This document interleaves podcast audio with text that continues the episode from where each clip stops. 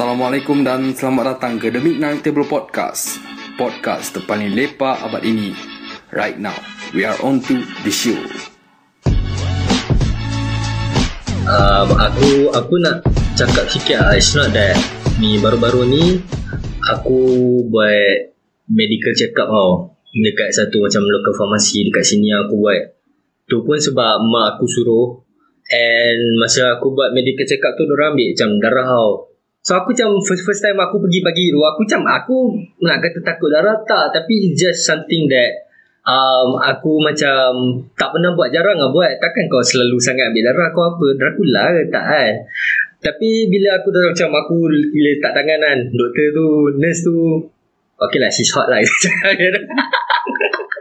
Tapi dia cakap ah, tak sakit tak sakit. Aku cakap oh aku macam okay lah tak apa dia cucuk kan And then no problem lah. Bagi aku Kan ke Lepas tu ambil sampel urine test Aku dah macam takut lah.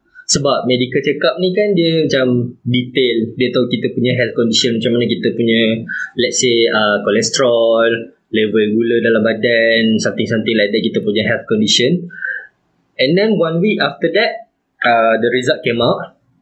And I I don't know why sebab aku tak pernah expect apa-apa bagi aku aku tak pernah ada health condition yang bagi aku menakutkan now I mean alhamdulillah I'm I'm 21 years old now and I'm still like I can say I'm in a very peak condition right now. But when the results came out, dah the doctor tu cakap dia telefon, dia cakap uh, dia nak buat macam let's say meeting lah sebab dia nak try explain everything to me. And the doctor uh, like young lah, let's say young young Chinese doctor.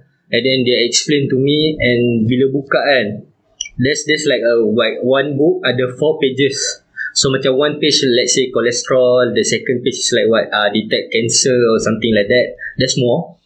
But the first page aku tengok dekat aku punya medical check up result kan, dia banyak ada macam banyak highlight dengan warna kuning. So I ask the doctor lah, dia cakap, uh, doktor kenapa banyak sangat highlight kuning ni? Means that highlight kuning ni benda yang dangerous bagi untuk health aku. Aku macam aku tengok balik, aku nak kata rabak tak ah, tapi aku macam terkejut lah. Weh banyak juga lah benda-benda yang aku tak tahu. Aku ingat sebab tak jadi apa lagi kat aku, aku ingat badan aku sihat je lah. And then doktor cakap aku kena control aku punya cholesterol intake. Um, cholesterol intake maybe sebab breakfast macam aku, aku selalu breakfast aku, ialah kita Malaysia dan kita tiba nasi lemak. Nasi lemak, nasi dah letak santan.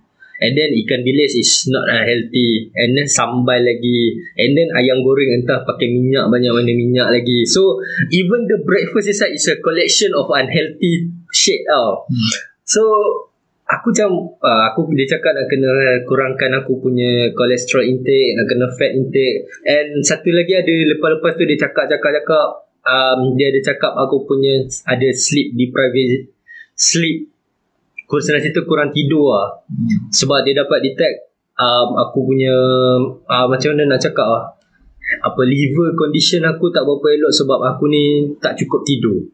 It's not that tak cukup tidur sangat. It's the tidur lari daripada schedule. So sebab kadang-kadang aku aku sekarang aku kerja. So macam kadang-kadang pukul 2, pukul 3 baru siap and then belum tentu tidur kadang-kadang main phone, main game, main Mars. Contoh lah. And lepas tu aku macam okay lah doktor cakap kalau you mau hidup lagi lama. Doktor tu cakap macam tu lah. Dia cakap Kalau you mau hidup lagi lama You better watch your sleep lah. So macam sejak-sejak tu Aku tidur pukul 12 pukul 1 tu. Aku macam Aku nak hidup lama lagi. But um, My point is uh, If korang Belum buat uh, medical check up korang pergi buat lah. I mean I really suggest that a lot. Memang korang bunyi macam medical check up wih dah 150 mahal je tapi it's not that benda kau buat bulan-bulan apa medical check up um, suggested maybe satu tahun satu kali uh, benda-benda macam tu lah because you need to track lah kau punya level of kesihatan. Takkan kau tak tahu kau punya condition badan kau sendiri lepas tu tiba-tiba dah jadi Nauzubillah lah dia cakap kan. Dia tu macam tiba-tiba pengsan ke apa ke. Uh, masa tu baru nak menyesal. Tak ada guna lah. Um, so bagi aku please lah siapa-siapa yang masih belum buat medical check up ever in your life I really suggest for you to do so. And it will help you and will be beneficial uh, for your health and for your future insyaAllah. So let's cut kita punya intro yang um, wow lama nak mampus ni. Because uh, my guest is here To be fair Dia dengar aku berbebel lah 5 minit lah. So to be fair Topik ni topik uh, Otak seminit tau. Sebab Adalah macam Something yang we need to discuss. But without further ado Let me introduce uh, My guest. I think better for you to introduce yourself. Okay guys, uh, nama aku Hakim. Tapi kalau di kalangan podcast ni dikenali sebagai Kim Saro lah. Yeah.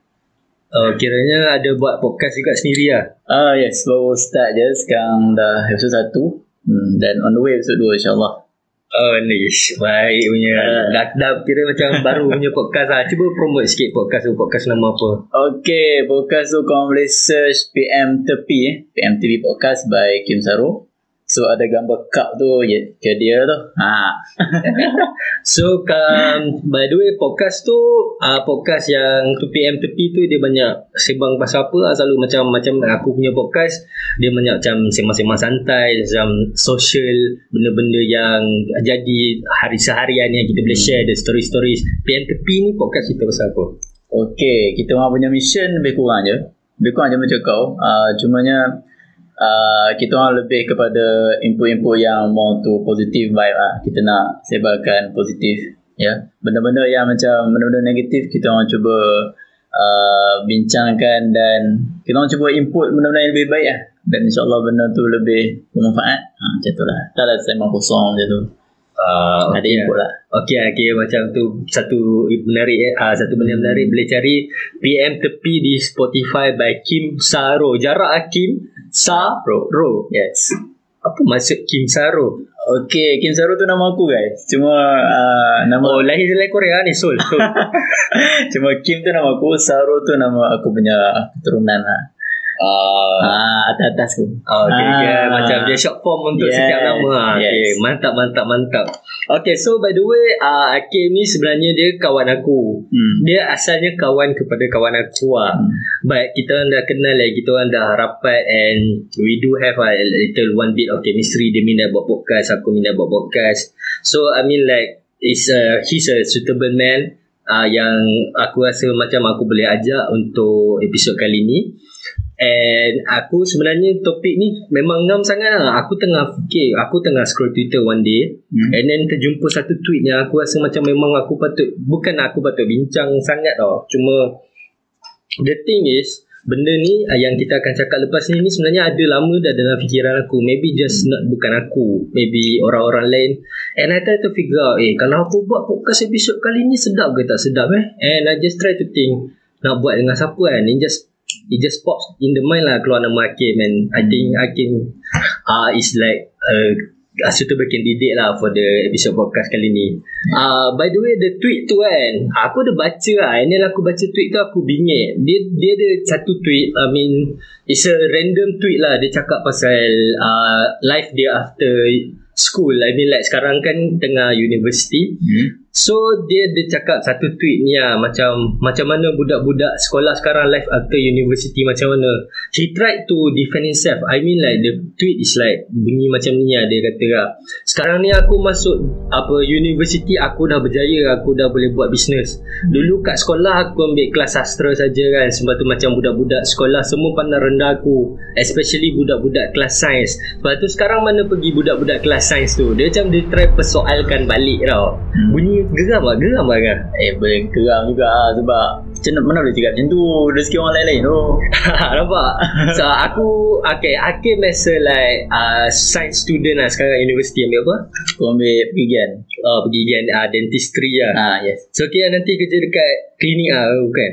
Ah insyaallah kerja klinik lah. Ah okay lah So macam Bagi aku Statement macam tu Dia Aku faham Sebab maybe Masa sekolah dulu Orang uh, pelekeh dia lah. Dia cakap orang belittle him Sebab Dia ambil sastra. Hmm. Orang cakap sastra? Eh sastra kelas belakang lah Sebab dulu masa sekolah kita Selalu pandang sains ni as Kelas depan let's say lah Memang Hmm. It's, it's the truth. Tapi bila masuk universiti dia terasa macam eh dunia dunia apa real life ni sebenarnya lebih kepada buat bisnes lebih kepada ni mana mana function science ni? Tiba-tiba kau kerja apa kau belajar sains tinggi-tinggi kerja kat farmasi ke kadang-kadang orang pelekeh tau orang-orang macam tu. Dan let's face it lah dulu macam compare dengan life kat sekolah dengan compare dengan life kat universiti dia dah macam terbalik sikit. Dulu kat sekolah orang pandang sains lebih kat universiti orang pandang business lebih art lebih let's say example kan. Hmm. so I mean masa kat sekolah dulu uh, kita kita tanya Hakim lah. Dulu kat sekolah dulu ambil sains juga ke ataupun ambil apa uh, macam stream lain lepas tu masuk universiti baru ambil sains Okay, kalau macam part aku memang kena ambil sains pure lah sebab aku akan masuk ke bidang dentistry. Bidang dentistry ni lebih macam medik juga. Sama je. Kita orang belajar benda yang sama je. So basic tu memang kena ada pure science. Fizik, kimia, bio tu memang kena ada wajib lah. Uh, so kiranya daripada form 4, form 5 ambil sains semua macam mana apa kira susah tak belajar sains masa kat sekolah dulu Okay, susah tu boleh kata susah lah. Gila pun belajar yang senang mana ada kan. So, uh, cumanya uh, belajar sains ni memang satu bagi aku satu benda yang mencabar dan mencabar.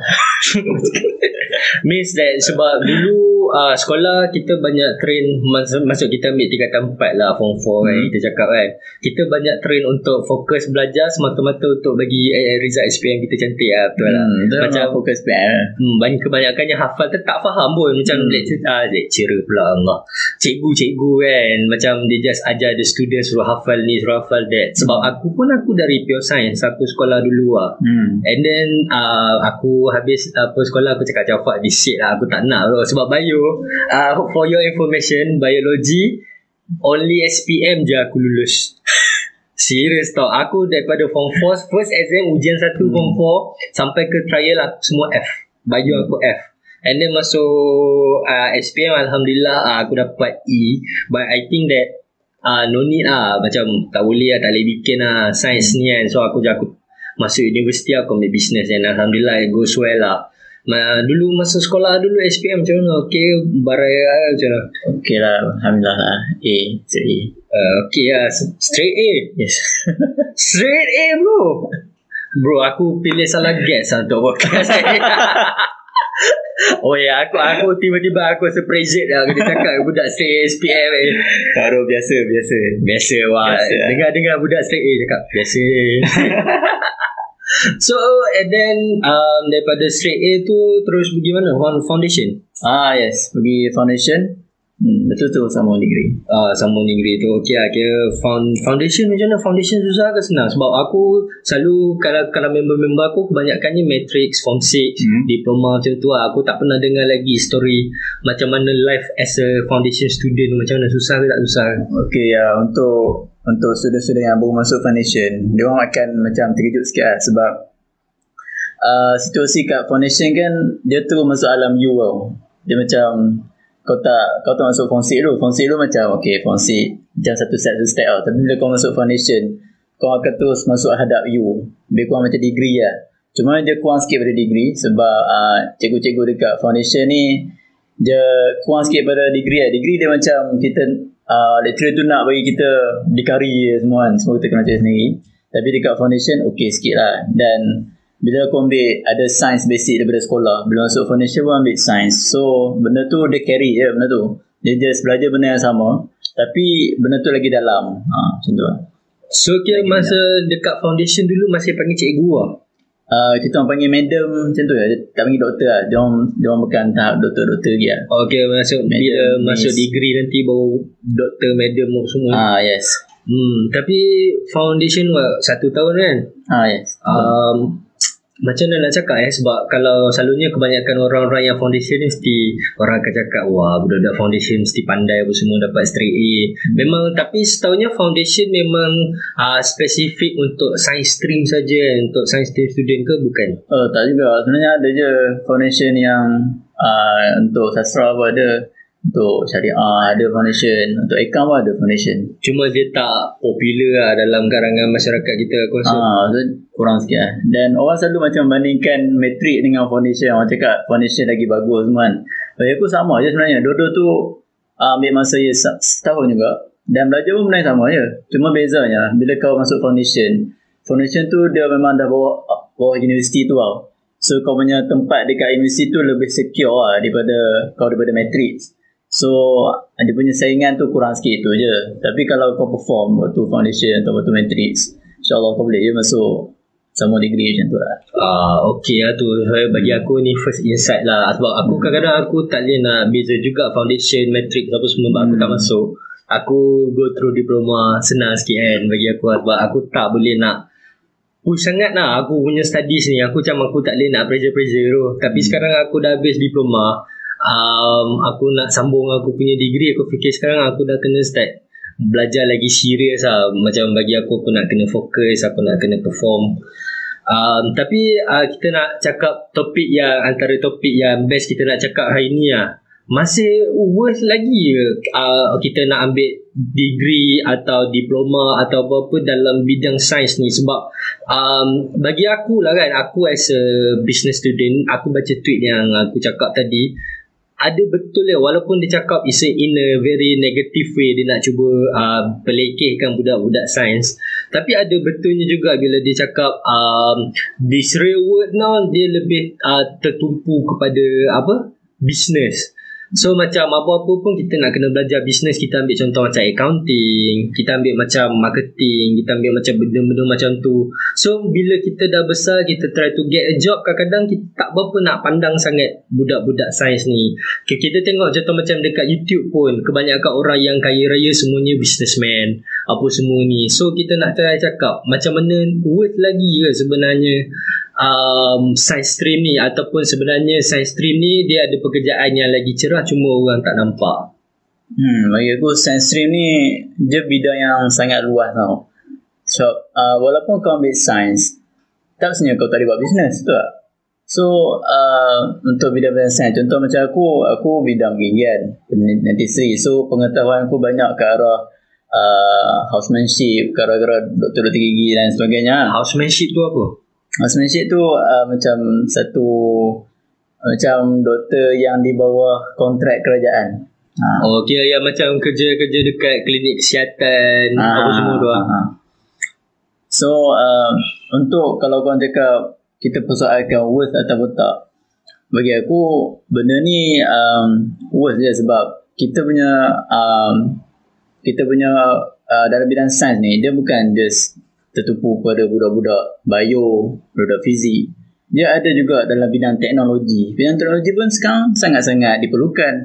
Uh, kilang-kilang. Sebab cakap kilang tak penting. Di bidang engineering itu sains juga. So, benda tu bagi aku worth lagi lah. Uh, tapi itu lah sebab ramai ramai orang pilih sebab orang cakap kan.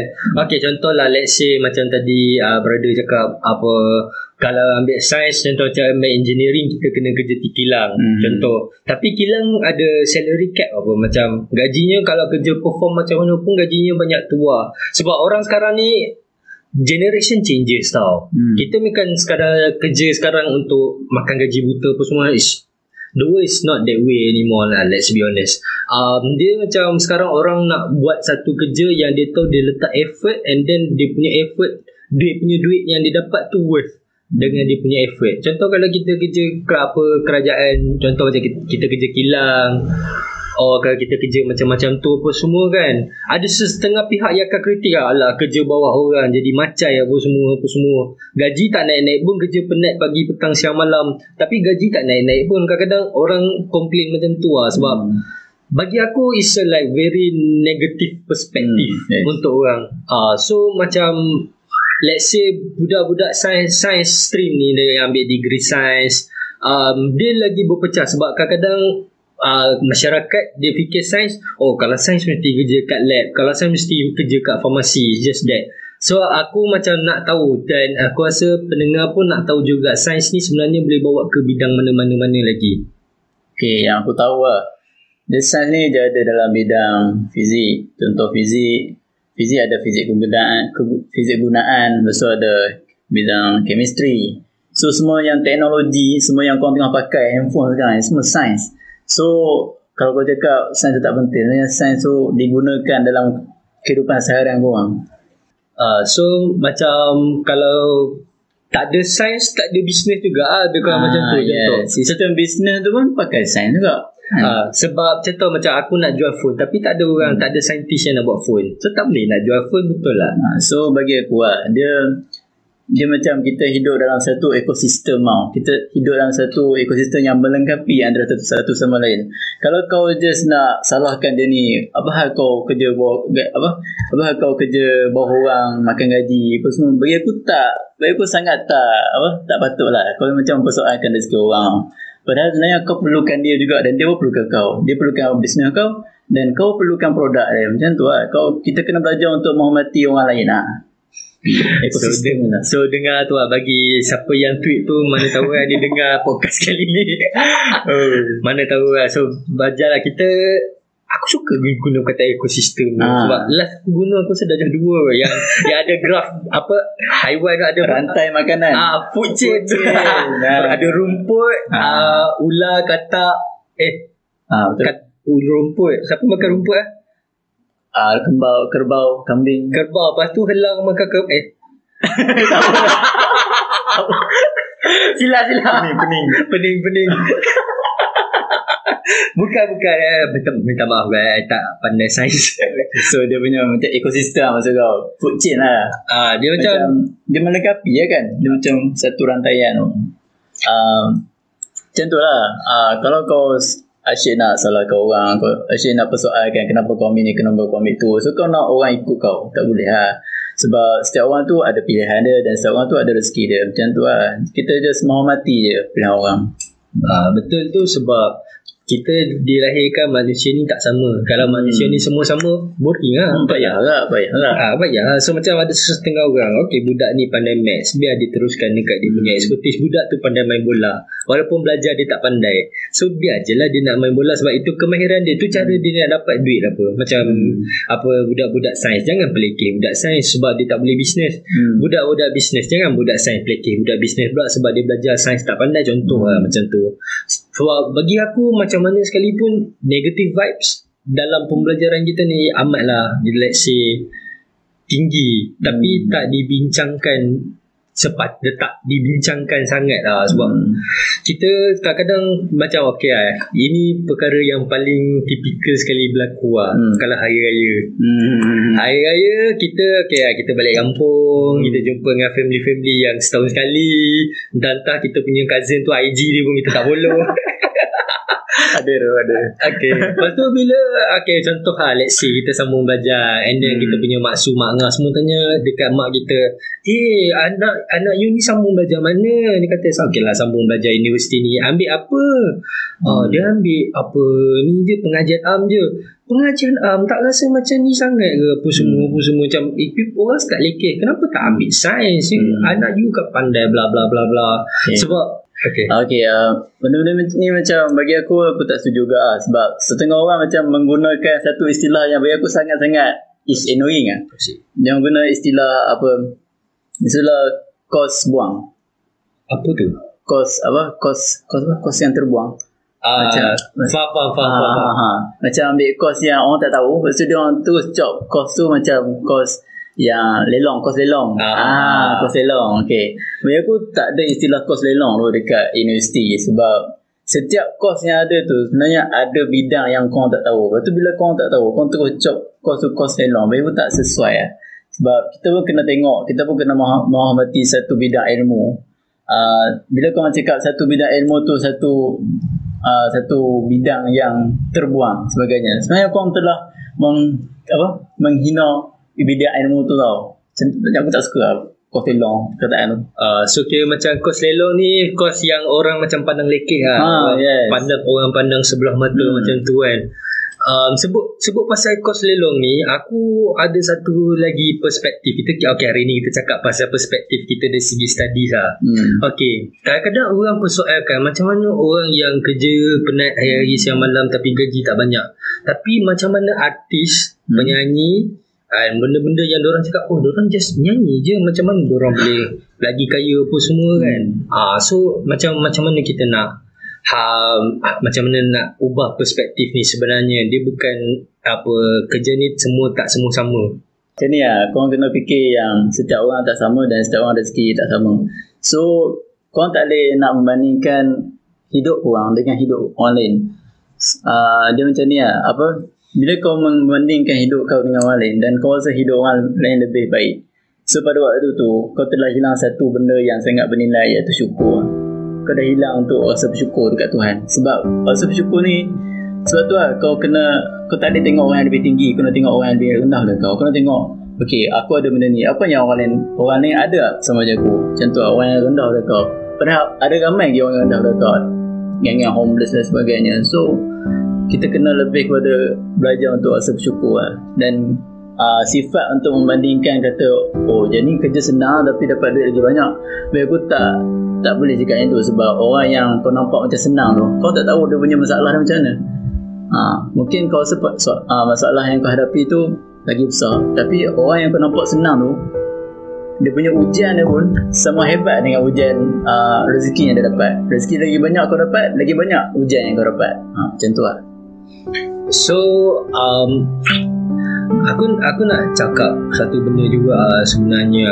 I mean like bukan bukan salah kita. Aku aku tinggi nak cakap macam ni. Dia sebenarnya kadang-kadang bukan salah dari kita uh, yang kita start membanding-bandingkan ilmu ni. Kita cakap kadang-kadang dia turun daripada um, generasi sebelum ni faham tak hmm. it, it just become a peer pressure hmm. kita rasa subjek tu lekeh sebab sebab mak kita rasa subjek tu lekeh ah. sebab saudara kita rasa subjek tu lekeh so kita dah dapat itu negative vibes daripada hmm. family kan kadang-kadang kan walaupun tak semestinya family kadang-kadang pakcik-pakcik ke mana-mana ke jiran ke dia cakap apa semua sebab dia just hatred tau bagi aku dia satu kebencian Hmm. Uh, kita tak kita tak rasa macam tak patut lah sebenarnya kita untuk um, let's say kita untuk membanding-bandingkan ilmu yang kita dapat ni. Hmm. Um, kebetulan lah aku aku sebenarnya aku terfikir satu soalan lah sebab bagi aku dia macam related dengan kita punya current situation sebab sekarang kalau korang tak sedar kita tengah ada global pandemic sekarang ni so global pandemic means that kita nak keluar rumah susah nak apa bersosialize susah dan paling paling susah sekali bagi aku nak cari kerja lah. Hmm. And nasib lah bagi aku nasib aku lah kebetulan time aku kena kena ni lah global pandemic ni aku graduate. So macam aku on my own right now aku terpaksa cari kerja di tengah-tengah waktu yang paling susah nak cari kerja sekali ya. Dan ramai juga uh, orang cakap eh, um, budak-budak bisnes boleh lah sebab habis-habis graduate boleh start bisnes sendiri. Bisnes walaupun terganggu sikit tapi bisnes semua orang boleh bikin sendiri lah. Macam it's an independent thing. Tapi kalau contoh macam budak-budak yang ambil jurusan lain let's say mechanical, let's say uh, biology, benda-benda macam tu orang dependent dengan company lain. Hmm. Tapi dah company tu dah terjejas dengan apa pandemik kali ni kan contoh macam ada satu company dekat sini orang terpaksa buat mass um, buang pekerja ramai-ramai. Sebab apa? Sebab dah tak dapat nak support orang punya bekerja hmm. so um, bagi aku betul betul lah. Macam bagi aku macam uh, betul lah budak-budak sains ni macam kalau terkena waktu-waktu zaman sekarang susah lagi nak cari kerja compare dengan budak-budak bisnes Uh, bagi aku benda ni memang satu cabaran yang besar sebenarnya. Memang kita pun tak expect untuk dapat pandemik ni kan. So untuk dalam bidang-bidang sains memang agak terjejas lah. Tapi dalam situasi ni kita kena belajar untuk adapt lah aku rasa sebab uh, untuk budak-budak sains korang dah nampak yang bidang apa dalam keadaan pandemik ni macam ada masalah. So kita kena usaha untuk jalan lain lah Mungkin bisnes dan sebagainya Sebab tu lah kadang-kadang Aku rasa tu lah punca hmm. Tweet tu terkeluar atas Orang hmm. kata Oh budak-budak saiz um, Apa budak-budak saiz ke mana sekarang Budak-budak bisnes boleh buat bisnes apa semua Tapi Ya kan orang cakap Benda macam ni tak ada siapa predict pun hmm. Tak ada siapa yang uh, Tak ada siapa yang predict nak jadi Apa uh, macam outbreak satu penyakit outbreak kan global pandemic macam ni so dia susah lah. tapi bagi aku nak adaptation tu amatlah penting hmm. sebab apa apa kadang-kadang ada kebanyakan bukan kebanyakan lah aku macam ada je macam kat masa zaman aku diploma dulu hmm. lecturer-lecturer cakap kadang-kadang apa yang kita ambil dekat poli tak semestinya kita kerja poli atau universiti lah hmm. tak semestinya kita kerja bidang yang sama atau hmm. bidang yang serupa dengan macam tu it's just the matter of boleh ke tak kita hadap dan kita hadap dan kita adapt dengan uh, situation Hmm. kita di masa depan. Dulu masa kita belajar kita fikir uh, situation the working life Hmm. apa semua tiba-tiba sekarang pop dah ditambah pula dengan global pandemic macam ni. Kebanyakan orang yang dah graduate uh, course yang orang kata nampak gah ni pun kadang kena kerja food panda kan. Hmm. macam tu. Um, aku sebenarnya aku ada satu soalan kita cakap lebih kurang macam ini bukan soalan yang ada kaitan dengan tweet tu sangat ah tapi bagi aku is a more like a personal opinion lah boleh tanya ah. Okay. Okay, um, macam mana eh, kebanyakan contoh macam budak-budak yang ambil jurusan seni, cakap macam tu, budak-budak arts apa semua kan, diorang ada impian contoh macam diorang nak jadi musician, Hmm. diorang nak freelance jadi videographer, macam kita pun kita buat podcast, kita sama-sama kita kan.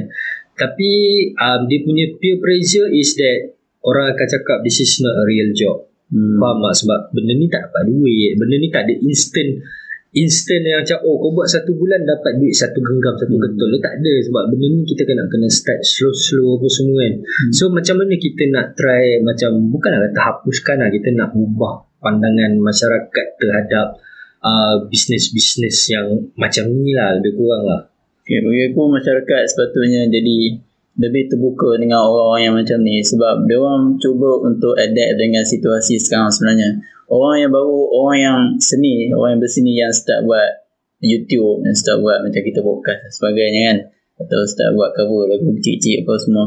So sebenarnya dia orang ni dia orang ni sangat uh, proaktif bagi aku lah sebab dia orang adapt dengan situasi IT sekarang yang mana benda tu menjadi permintaan ramai tau. Tapi bila ada orang luar yang tak buat pun benda tu dan dia orang daripada luar pandang kata apa benda ni? Tak dapat duit sangat pun apa semua tak boleh cakap macam tu sebab uh, orang yang berseni ni sebenarnya dia ambil masa yang tempoh masa yang lama. Macam kita kenal Mak Luffy kan.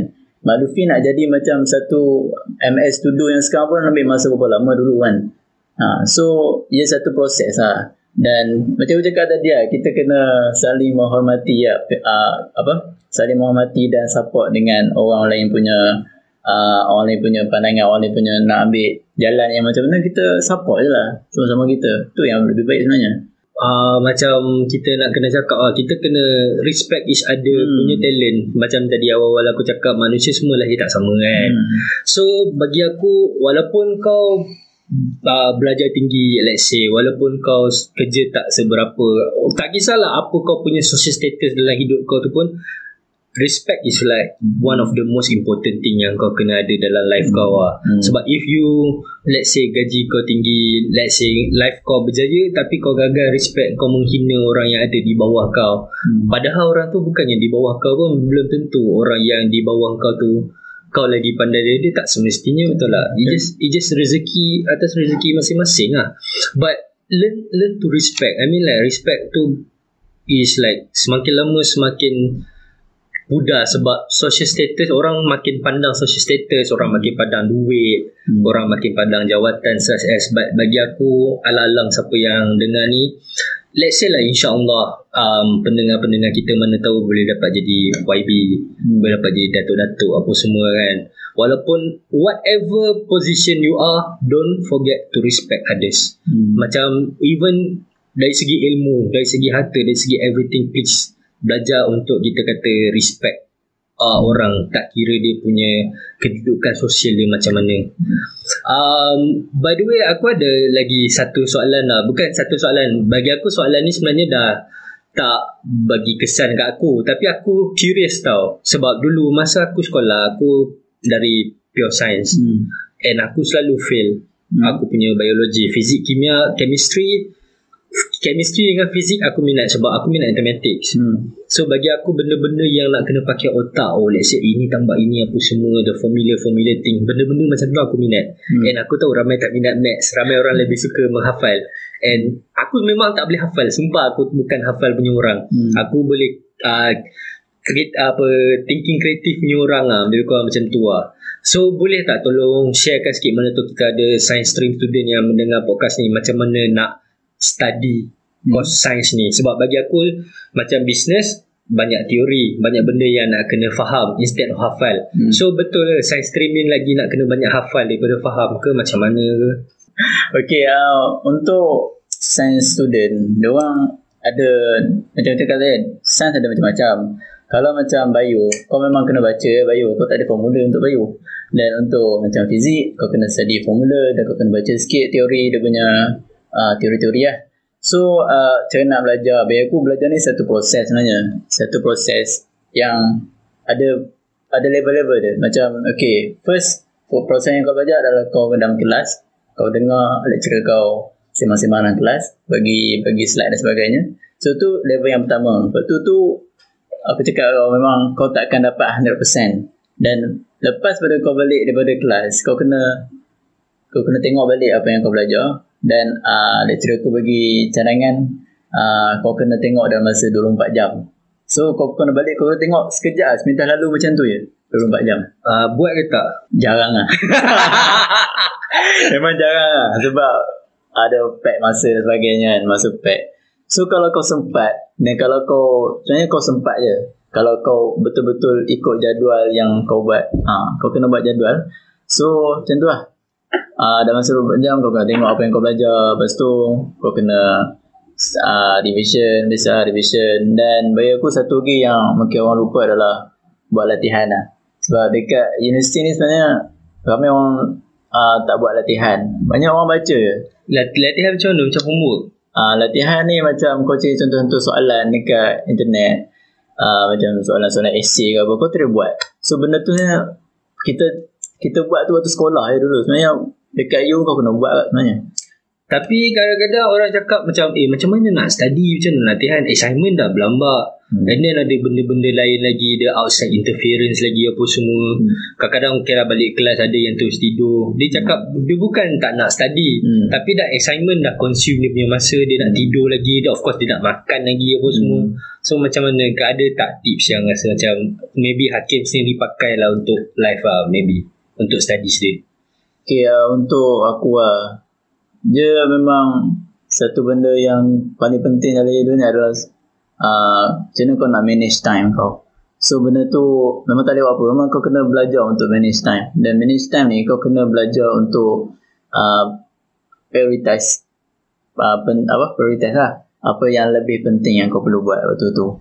So kau kena bagi aku uh, first kali kau kena okay, buat list apa yang apa yang urgent sekarang. Kalau assignment tu urgent, okay, kau siapkan dulu assignment tu. Kalau makan urgent je. Makan tu, tak apa. so kau kena kau kena tengok mana yang lebih penting lah. Macam tu lah. Memang tak boleh buat apa lah. Kalau assignment banyak, takkan kau nak salahkan lecturer kan.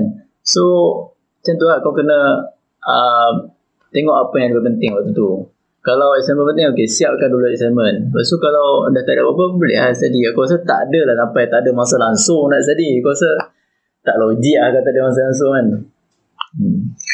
Tapi tu lah kebanyakan orang, orang main game. Ha, tu lah. Tu, tu kau kena tengok, kau kena reflect balik diri kau. Banyak masa kau habis kat mana. Ha, kadang-kadang orang banyak habis kat game dan sebagainya. Macam tu lah. And then and then dia salahkan balik. Ha, tu dia salahkan assignment. Macam tu lah. Sebab kita ni uh, kita ni manusia. Memang kita yang satu buku aku baca lah. Kita memang panggil macam tu. Bila kita ada masalah sikit, kita akan cuba untuk salahkan kesalahan tu dekat orang lain. Kita salahkan dekat assignment. Kita akan dekat, dekat lecturer macam ni. Kita akan salahkan lecturer yang tak faham student. So memang benda tu benda yang common lah dekat diri kita. So kita kena belajar untuk uh, cuba tengok balik diri kita. Ha, macam tu lah. Sebenarnya aku terasa lah sebab aku banyak kesalahan. aku uh. aku tak, aku nak cakap aku banyak main masa belajar dulu tak ada lah banyak main sangat tau. Hmm. Banyak juga lah. Tapi aku macam satu kali dapat satu macam uh, selunggup assignment ah. atau macam lagi-lagi kalau hujung sen tau final year project hmm, FYP apa semua stress lah apa hmm. semua kan and then aku start cakap eh asal kenapa apa lecturer ni tak faham student ni ada subjek lain ni lah bukan subjek dia saja apa semua kan tapi bila aku fikir balik kan Aku banyak main tu. Ah. Aku cakap aku banyak aku banyak main, banyak banyak melepak hmm. apa semua macam uh, adalah rasa menyesal sikit lah tapi uh, alhamdulillah aku tak sangkut aku punya belajar and hmm tak apa yang ada lepas tu lepas lah tapi insyaAllah kalau aku belajar lagi aku akan cuba untuk take note ah dengan apa yang aku buat.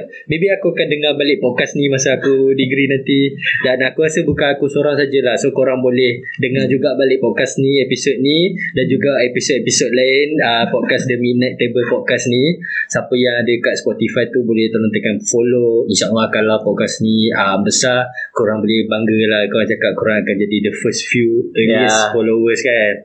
And also follow uh, dekat Spotify member aku ni Hakim, Hmm. Kim Saro, Kim PM tepi. PM tepi ah podcast PM tepi tu korang search je bayar ada gambar uh, a cup of coffee tu korang follow je jangan risau uh, kat sana podcast-podcast ni semua um, authentic podcast-podcast dia semua banyak kasih kau positive vibes apa semua dan ilmu so uh, aku rasa sampai sini saja kot episod untuk kali ni lah kita cakap episod hmm. kali ni uh, thank you lah kita punya brother brother Hakim lah No hal bro, no bro. Okay, so um, bagi aku hari ni banyak ah knowledge yang kita share apa semua apa semua. Dan aku harap knowledge yang Hakim brother Hakim kita share ni bah, bukan setakat beneficial untuk aku yang dengar bukan setakat beneficial untuk dia. Dan juga aku harap uh, benda ni bermanfaat lah kepada uh, pendengar-pendengar yang mendengar juga lah podcast kali ni.